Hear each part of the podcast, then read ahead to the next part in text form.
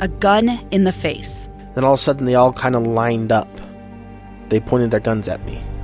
And this is the point where I thought, I'm going to die today. Started two years of horror for an American in Venezuela. They said, You need to give us your phone and get ready because you're coming with us.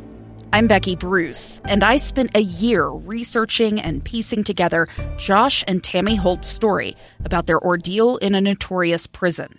That's when everything started to turn bad. We had another pound on the door. Boom, boom, boom. And there was the police once again. You can binge all of the episodes of Hope in Darkness on KSLPodcasts.com or wherever you get your podcasts.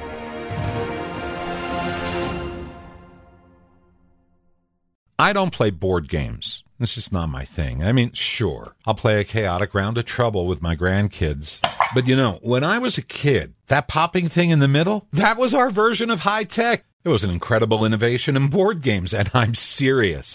You gotta love the classic games. In Kansas and Nebraska to this day, another classic, Sorry, is still their favorite board game. See, a site called Solitaire Bliss has just released a map of America's favorite board games by state. And some of these make sense. In New York, Florida, and California, home to some of the most expensive real estate in the country, they wheel and deal playing Monopoly. In Nevada, it's Yahtzee. Of course, dice.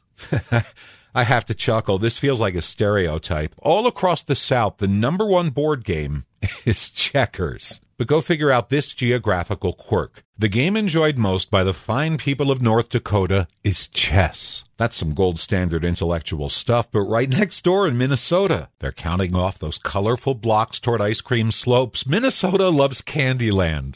And Utah? Where we love our board games. Well, according to this website, the most popular board game here is Catan, which used to be called Settlers of Catan, a board game about pioneers. How Utah can you get? Jeff Caplan's Minute of News, only on KSL News Radio. Two years ago, Americans watched in horror as a crisis unfolded at the Kabul airport. She was tear gassed and beaten.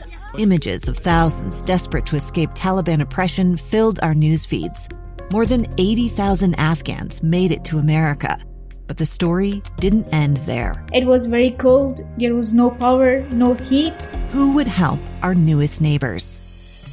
I'm Andrea Smardon. In Stranger Becomes Neighbor, you'll hear the stories of some remarkable refugees who left their homes and their dreams behind only to start over from zero. Their only possession was three blankets. And you'll meet Americans who stepped up to help them. You want me to come when you deliver your baby. What can one person do in the face of an international disaster decades in the making? That's Stranger Becomes Neighbor. Find us at kslpodcast.com, follow us on Apple Podcasts, or anywhere else you listen.